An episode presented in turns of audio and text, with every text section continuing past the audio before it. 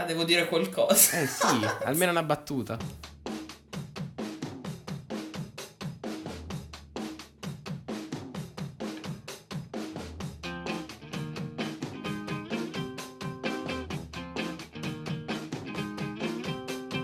Ciao a tutti ragazzi, io sono Andrea. E qui, con voi, c'è il buon Fabio. Allora, domani è una data fatidica, è una data simbolica. Stiamo parlando del 4 maggio, cioè la data più attesa dagli italiani dopo, boh, non lo so, dal, dal 9 luglio 2006. Sì, ragazzi, benvenuti nella fase 2. Vuol dire che esattamente tra un'ora e 24 minuti io posso prendere la bici e uscire per Torino facendo finta di andare a trovare eh, fantasiose ragazze. E andare a Della- trovare Agnelli, così a caso, per vedere come sta. Esatto, chissà come sta il nostro presidente. Cosa che non farò, tra l'altro, uscire perché devo fare video lezioni domani. Come te, Andre. Sì, come me. Vabbè, comunque è stata una settimana intensa anche questa. Abbiamo lanciato la challenge, abbiamo superato i 100 followers, siamo arrivati a 160. Abbiamo iniziato un nuovo progetto top secret che riveleremo non sapremo quando, nelle prossime settimane. Insomma, ci siamo tenuti impegnati anche, anche questa settimana. Eh, eh sì, esattamente. Eh, e ho visto The Boys anche. Aggiungiamo questo alle E, c- ciao Darwin fatto. anche di ieri. Va bene, ci siamo dilungati come sempre tanto. Benvenuti in Chiacchiere da Bar.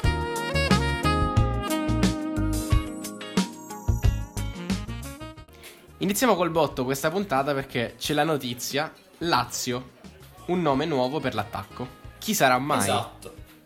Cosa avevamo detto due settimane fa?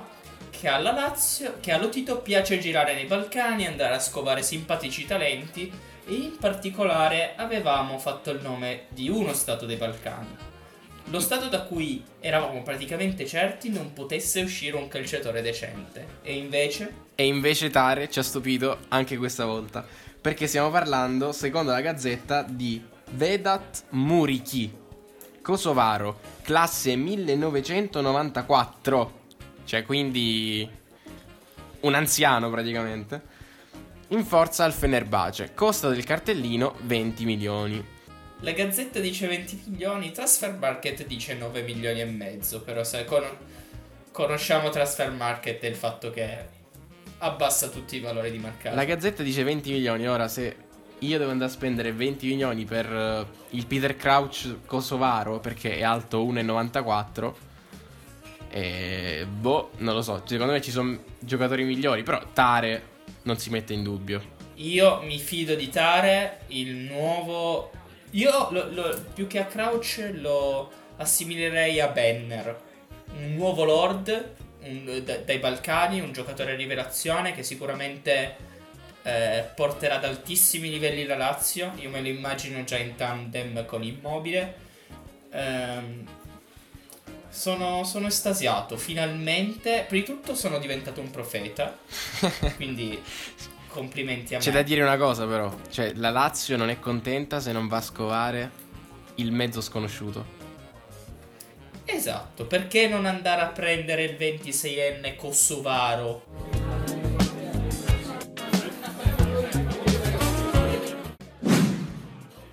Ok, allora proseguiamo con le notizie perché eh, è ufficiale, la Ligan si è fermata, ma questo già l'avevate scoperto dai nostri meme sulla pagina e dalle varie notizie in giro. Qual è la novità però di questa Ligan che si è, che si è fermata, che ha concluso la stagione? Il fatto che lo- il titolo è stato assegnato al Paris Saint-Germain. A tavolino. E ovviamente Fabio da Juventino c'ha da ricriminare. No? No, io, io adesso abbiamo un esempio di buona gestione della situazione dalla parte della Lega francese, quindi aspetto il mio 38esimo scudetto. No, il cavolo. Non, non c- non c'è problema, vieni quando vuoi. eh, mandate a casa la coppa a Chiellini che possa alzarla sul balcone. No, Lasciala- no, no, no. Seco- secondo me è proprio fuori discussione. Anche perché la Juve ha detto che non l'accetta, quindi... La Juve ha detto che non lo accetta perché siamo superiori, non Certo, abbiamo stiamo bisogno parlando, di scudetti stiamo di cartone. parlando della noi. Juve comunque, quindi non, non è detto mantenga la parola. Però... eh, Oh no! Oh no. Però vabbè, il PSG aveva parecchi punti di vantaggio. Siamo sempre lì a parlare delle stesse cose. In Italia c'è un punto di vantaggio. Un punto di vantaggio che c'era anche in Francia, non per la corsa al titolo, ma per la corsa alla Champions. Perché il Lione, che è in Champions ancora, è a mezzo passo ai quarti, perché ha battuto la Juve 1-0. Ok, possiamo dirlo, mezzo, mezzo passo. Non tutto. No, allora, sbaglio dovevano ancora giocare a Torino. Sì, appunto, mezzo Ecco, passo. allora, allora, era pos- poteva chiudersi in trasferta e sperare che Ronaldo non facesse tripletta contro di loro, che gli concedesse un'uscita indolore dalla competizione europea. Beh, però, Questo secondo me. però se il Lione segna lo stadium, un po' il la, Lione, la strizza il Lione sale. non eh. segna lo stadium. Ha Cioè, segnato cioè, in non- casa, mai dire mai. Cioè, pure un gol così a caso. Comunque non ero fuori dalle coppe dal 1997. Questi dati che snocciolo che ho letto a caso su OneFootball. E, e quindi è una cosa. cioè, è interessante come, nonostante il Lione sia una squadra per, per i tenori del campionato francese decente, a noi, no- noi ci abbiamo giocato contro, abbiamo fatto una partita tremenda, bruttissima. Loro sono una squadra che esiste, non, non è né, né forte né debole, però da stare tra le almeno tra le prime 6 o 7 posizioni in Francia. Ma sì, poi Eh, si posi- hanno perso Depay, eh, c'è da dire questo. Rottura sì, è vero, hanno perso Depay. Però, eh, appunto, se non sbaglio, sono arrivati settimi. Sono arrivati Eh, settimi, sì, adesso sto vedendo. Sono un po' distanti dal- dalla zona Champions perché il Lille ha 49 punti, il Lione settimo a 40. Poteva sperare in una rimonta, però ecco, almeno in Europa League poteva andarci. Europa League che ha mancato per un punto. Quindi c'è questa questione qua. Però tu non sei d'accordo con la vittoria del PSG. No, allora, secondo me la vittoria del PSG ci sta perché aveva 12 punti di vantaggio. È Quindi praticamente ci sta anche la vittoria della Juve. No, è diverso. Eh, Rientra sempre nel discorso dell'altra volta. Allora, siccome il campionato è stato stoppato alla ventottesima giornata, ok? Tra l'altro i PSG c'aveva una partita in meno. C'ha 27 giocate, io non leggo qui 27, tutti 28, quindi potenzialmente 15 punti di vantaggio. Ci troviamo in una situazione stile Liverpool, ok? Dove lo scudetto è già segnato da mesi. Quindi se il campionato è stato, anche se il campionato è stato stoppato alla ventottesima giornata, quel fattore dovuto alla- all'incertezza delle partite, nel senso ai big match, viene un po' meno con così tanti punti di vantaggio. Però in Italia, dove i punti di vantaggio sono uno solo, questo fattore è da prendere in considerazione perché la Juve magari può anche aver giocato tutte le partite contro squadre più facili o semplicemente aver giocato meno big match degli altri e quindi si ritrova per forza di cose quel punto in più. Contro magari un Inter, una Lazio, una- anche un Atalanta, perché no, che ha giocato contro tutti i big match andata e ritorno. Adesso non è andata così, però sto esagerando, però il concetto è quello. Le partite non sono bilanciate al gap che c'è tra le due squadre. Mm, è interessante il tuo punto di vista perché sono andato a fare una piccola ricerca, no? E mi sono, so- mi sono imbattuto nella classifica della Serie A del 2005-2006 Ecco. e l'Inter era a 15 punti dalla Juventus quando gli è stato, gli è stato assegnato lo scudetto. È, è incredibile, no? Sì. Non trovi che sia curioso questa, questa similitudine? Beh, Cioè, eh, quindi l'Inter 15 punti e con un campionato completamente falsato, sì, sì, perché no? Sì, falsato. Eh, le partite erano state giocate tutte. E poi stiamo parlando di illeciti. Adesso Stiamo parlando di illeciti. illeciti, no adesso, del 2005-2006. Stiamo parlando Ricordi- di illeciti. ricordiamo sempre le chiamate di Facchetti e non ce le dimentichiamo No, mai. le chiamate di Facchetti Però non importa. Erano state prese in Ma- considerazione anche quello là, cioè, vabbè. E- Erano uscite, guarda caso. No, fuori- questa cosa non è vera. Fuori tempo limite. Ma, ma ciao Giacinto, buonanima di Giacinto. Ma, ma, ma, ma. Nel 2006, nonostante i 15 punti di distacco dalla prima Ma non c'entra, sono, due- sono i- discorsi i separati. 12 punti di distacco da... Mm, non lo so, sembra, tut- sembra tutto così confuso, Andre, perché? Perché hai due opinioni così diverse? Ma- stai ma usando due no. pesi due misure? No, no, no, no. no. T'ho detto, è diverso. Là c'era Calciopoli. È, è diver- è un, un discorso completamente diverso. Tra l'altro, poi il campionato italiano non sappiamo nemmeno se, se lo portano al termine. Probabilmente potrebbe anche arrivare lo stop dal governo. Io, fossi nell'Italia, non prenderei questa decisione in maniera tro- troppo affrettata. Perché ci sono in ballo parecchi, parecchi soldi. Ma ne abbiamo già ampiamente parlato, quindi spadafora, dato che ci stai sentendo, se non hai sentito gli altri episodi, vatti a recuperare Ecco. le nostre, le nostre precedenti puntate. Ti salutiamo. eh, Invitiamo Spadafora sempre. a seguire il podcast e a cambiare idea. Esatto.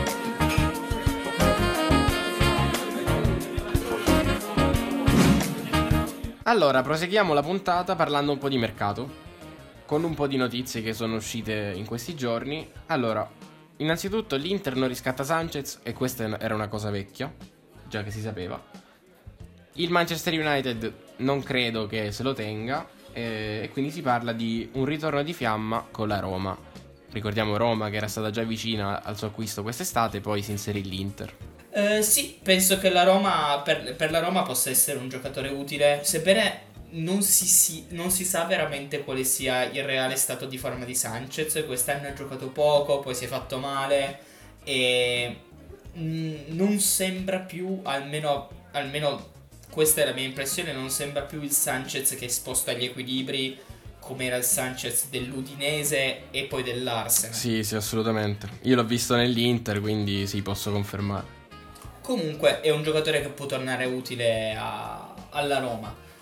Cer- mm, più o meno con il ruolo che aveva nell'Inter, quindi come mm, giocatore utile a partite in corso, utile a far rifiatare i titolari. Secondo me la Roma ha giocatori interessanti in quel reparto che deve sviluppare, però un giocatore esperto come Sanchez sicuramente e che conosce il campionato italiano può tornare molto molto utile. Poi due notizie flash sulla Juve perché Paratici oggi ha confermato i rinnovi di Chiellini e Buffon. Vabbè, credo fossero solo una formalità, però è una notizia anche questa, quindi la riportiamo. Ehm... E, e sì, no- non hanno ancora eh, delineato i termini del contratto di Dybala, poiché eh, non, si sa, non si sa effettivamente se sia ancora guarito dal coronavirus eh, o meno, però da- mm, probabilmente si raggiungerà un accordo, sono, sono molto vicine le parti, quindi... Sì, la Juve vuole continuare. Secondo me, opinione mia personale, di fronte all'offerta la Juve lo fa partire. Secondo me Dybala non parte, Dybala è al centro del progetto de- della Juve ehm, e magari poi ne parleremo dopo nel corso della puntata. Ma Dybala secondo me è do- dovesse rinunciare a Ronaldo per tenere Dybala la Juve lo farebbe probabilmente al momento. Sì, magari fra qualche anno, non, non questo, sicuramente. Un'altra notizia di questi giorni è la probabile cessione di Jovic. Sappiamo che il Milan è interessato, sappiamo che il Napoli cerca un attaccante se Milik dovesse non rinnovare, come sembra, assieme a Mertens. Eh, Milano-Napoli, non lo so, è forte, per me è molto forte come ragazzo. Dubito che il Real se ne privi, perché è giovane, l'ha pagato tanto. Si parla su- sulla gazzetta di cifre ridicole, 30 milioni. Il Real l'ha pagato 60 dall'Eintracht. Io penso che Jovic, eh, prima di tutto, non lo conosco troppo bene come giocatore. Eh, nel senso che ehm, ho visto davvero poco di lui. Speravo di vedere di più quest'anno con la maglia del Real. Però davvi- ho visto davvero, davvero poco. Sapevo che, boom, ha spaccato tutto. Quindi il Real lo avevo preso. Ah, io l'ho visto con- contro l'Inter. Eintracht Inter ha pure segnato. eh. E ha fatto de- belle partite. Devo dire che ha giocato veramente bene contro l'Inter. Mm, Però il Milan rischia un altro floppone di quelli importanti, nel senso eh, il Milan adesso deve puntare su una certezza. Bravo, Quello bravo. Che, che in, qual- in qualche modo è stato, è stato Zlatan in questo, in questo periodo. E poi Sì, non- meno vecchio. non rinnoverà. Però ehm, un altro, un altro eh, Piontek sare- sarebbe davvero uno spreco di tempo nel, e, e, di soldi soprattutto nel tentativo di ricostruire questa squadra. Jovic potrebbe potenzialmente essere un grandissimo giocatore, ma non è un giocatore finito al momento, non è un giocatore da mettere al centro di un progetto. Sì, più che altro, come dicevi anche tu, il problema non è tanto Jovic quanto il Milan. Noi non sappiamo che impatto possa avere Jovic nel Milan, essendo ancora molto giovane, deve ancora crescere, magari il Milan non ha tempo di aspettarlo. Al Milan serve un giocatore pronto. Milik, Milik secondo me sarebbe un giocatore da Milan.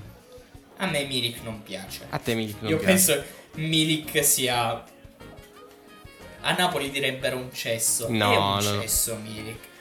Si rompe sempre. Secondo- ha, allora, te- te la butto lì. ginocchia. Te la butto lì. Secondo me il giocatore, l'attaccante ideale per il Milan in questo momento è Ciro Immobile.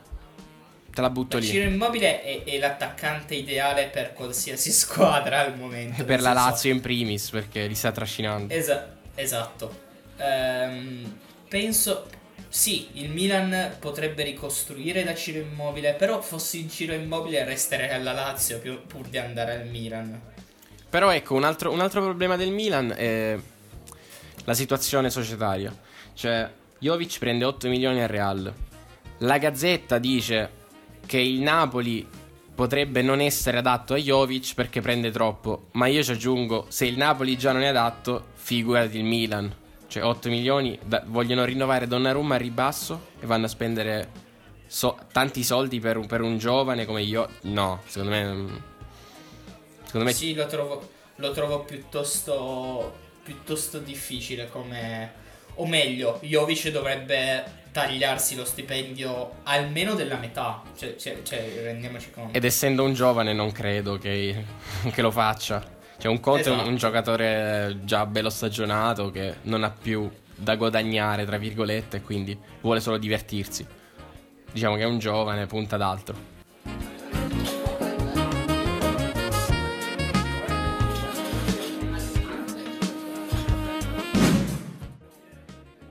Ci sono state anche delle dichiarazioni, perché sappiamo che questo ormai è un periodo di dirette su Instagram, su- sui social, dato il parecchio tempo libero, di Balotelli.